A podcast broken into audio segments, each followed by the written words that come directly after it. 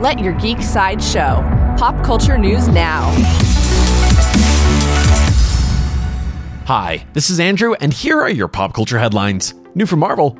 Deadline confirmed that Megan Thee Stallion is officially set to join the MCU. She'll be starring as a client in a legal case handled by the attorney Augustus Pug Pugliese. The next episode of She Hulk Attorney at Law premieres on September 1st on Disney Plus.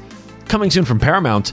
According to The Hollywood Reporter, the upcoming Star Trek film has lost its director. The original director, Matt Shakman, has recently been eyed to direct the Marvel Cinematic Universe film Fantastic Four. Due to those potential scheduling conflicts, he won't be moving forward with the Star Trek film.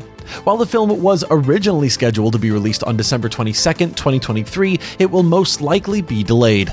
For fans of The Crow, The Hollywood Reporter shared an update about the new adaptation of the James O'Barr comic, The Crow. Danny Huston has joined the cast in an undisclosed role. There is no further news about The Crow at this time.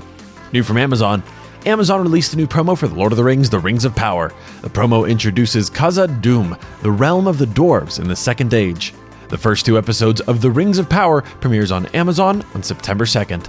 This has been your Pop Culture Headlines presented by Sideshow, where pop culture is our culture. For any more ad free pop culture news and content, go to sideshow.com forward slash geek. Thanks for listening, and don't forget to let your geek side show.